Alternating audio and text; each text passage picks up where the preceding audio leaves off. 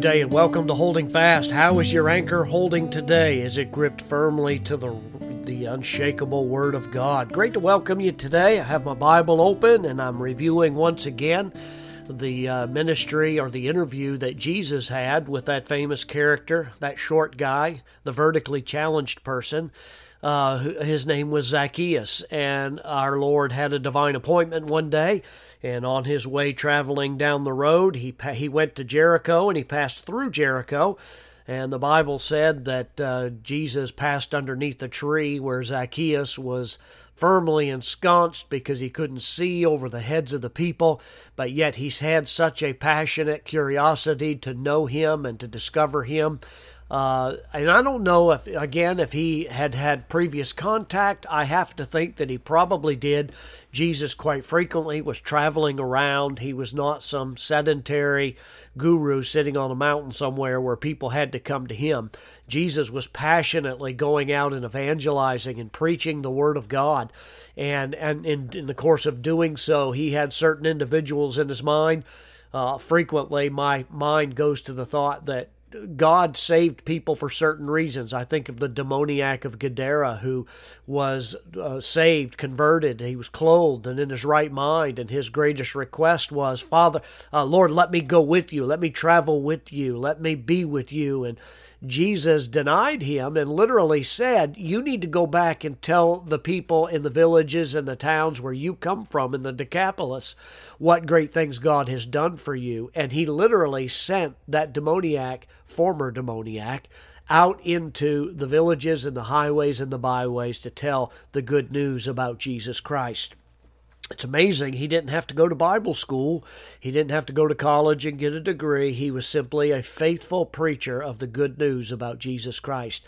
And you know, the Lord saves people for that reason. Uh, yes, there are some people that stay by the stuff here, as David's men did. Uh, there are people that have to support those that are going out, but I think even at the same time, we need to remember wherever God puts you is your mission field. And He does save people to send them out. But by and large, he calls us to be able to bloom where we're planted, and I think he did that for Zacchaeus. I don't know what the influence they had and the life change that happened to him. It's amazing. I, I, I one day I'm going to get to learn what happened to Zacchaeus after he was saved and how his transformation, radical change of his life that all of a sudden he's an honest guy instead of a crook how that must have impacted people that were around him. Because I'll guarantee you, his his salvation seemed to be very complete in what he did. And I think it draws us to think of some uh, to think of some important points that we can extract from this passage today.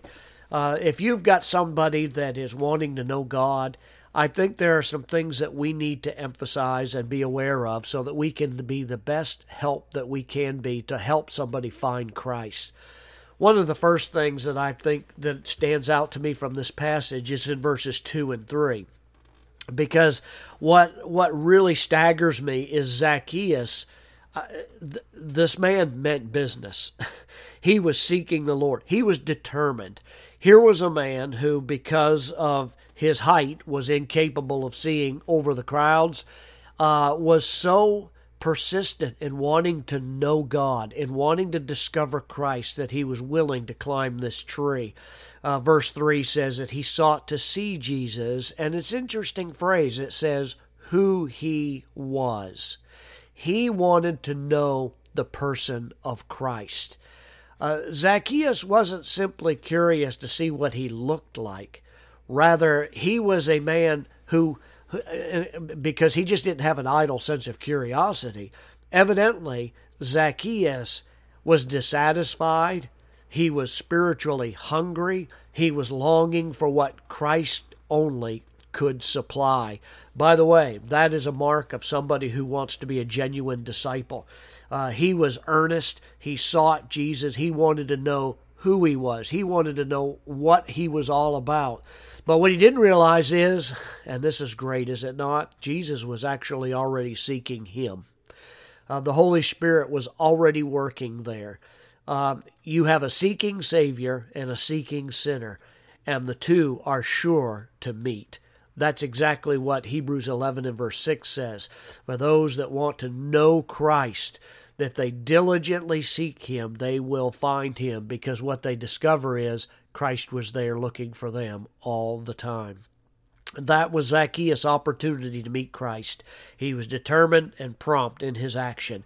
You can tell people that you witness to that if you really want to know God, if you seek Him with all your heart, you will find Him. That is a biblical promise.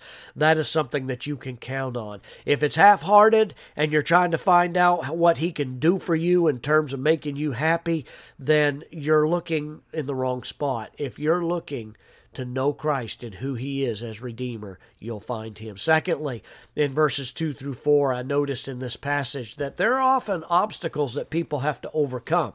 I mean, here he is, chief tax collectors. What are what are people going to say, and so on? What are his employers going to say? Um, I'm just too well known, or maybe it was with his family or his neighbors. But Zacchaeus overcame all of those objections as well as his own pride. That's often the biggest thing the greatest hindrance of all. Uh, if you're going to be saved, you're going to have to overcome those obstacles. You're going to have to want what Christ offers more than anything else in this world. If you're going to be saved, in verses 5 and 6, you got to receive Jesus as your Lord and your Savior. Uh, Zacchaeus must have had a tremendous shock when Jesus stopped underneath that tree. I can't imagine that. And then when Jesus said, Hey, I'm coming to your house today, I think that must have really rocked Zacchaeus' world. Everybody hated Zacchaeus, but here was somebody who stopped to love him. Do you wonder that he came down out of the tree so quickly? I mean, here is this great rabbi that had thousands of people following him and flocking after him and feeding on his word. And this man, Jesus, stopped, looked up into the tree, and said, Zacchaeus, I got my eye on you. I want you to come down because I love you. And he came down out of that tree so fast because he discovered somebody cared. How different from that rich young ruler in Mark chapter 10 uh, that said, Well, Lord, I'm going to go away because I have great belongings, when Jesus said, Give it up. When Pontius Pilate came and stood before the Lord at his interrogation, when Saul of Tarsus in Acts chapter 9, afterwards, uh, uh, Saul had that com- uh, being compelled to run to Christ. That's what that's what uh, Zacchaeus did. And folks, I think it's important for us to to help people to understand that I've got to run to Christ. He's got to be Lord. He's got to be Savior. I would also say to you in verse 7 the Bible says that if you're going to be saved, you've got to expect, you've got to be ready for misunderstanding and opposition. In verse 7, you see that people already began murmuring and muttering about him. They began complaining about it, that Jesus would even deign to give notice to this guy. Uh, you know, it's not possible to become a Christian without experiencing some measure of persecution and opposition, but you've got to be ready to come down from the tree and swallow your pride Humble yourself before Christ. Ignore the taunts of the crowd. Ignore the the uh, the uh, uh, um, criticism of those that you thought loved you, and you've got to take your stand for Christ. And then in verse eight, another thing Zacchaeus confessed before the Lord and others. The first six words of even verse eight Zacchaeus didn't go and hide himself because he had no intention of being a secret disciple. He had at that very moment intended to identify himself with Christ. He loved and acknowledged and was so grateful for our Lord's attention to him and love for him. Uh, if you're going to be a real believer and have assurance of salvation, you need to openly confess. No secret Christian, no secret discipleship. You need to confess faith in Christ. It's essential before others. Another thing in verse 8 that I notice is that you've got to be willing to obey the Lord. Zacchaeus said, First, I'm going to make restitution. Second, I'm going to share some of my possessions with those that whose need was real was greater than his own.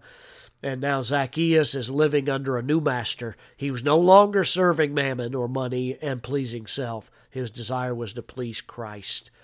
If you're going to be saved, you got to be willing to be completely the Lord's. And then last of all, in verse 9, the Bible tells us that Uh, Zacchaeus knew without any doubt that he belonged to Christ simply because Jesus said so and resting on God's word. You've got to understand that being a believer and being saved is not a matter of feelings, it's a matter of fact. That when you place your faith in Him, He's your risen Lord, your exalted Savior, and you can depend on Him. God bless you today. Walk with the Lord. Come down out of that tree. Stop. Uh, stop uh, trying to see over the crowd and just come to Christ. He'll never turn you away. He accepts anybody, regardless of their background. You come to Him, and He'll save your soul.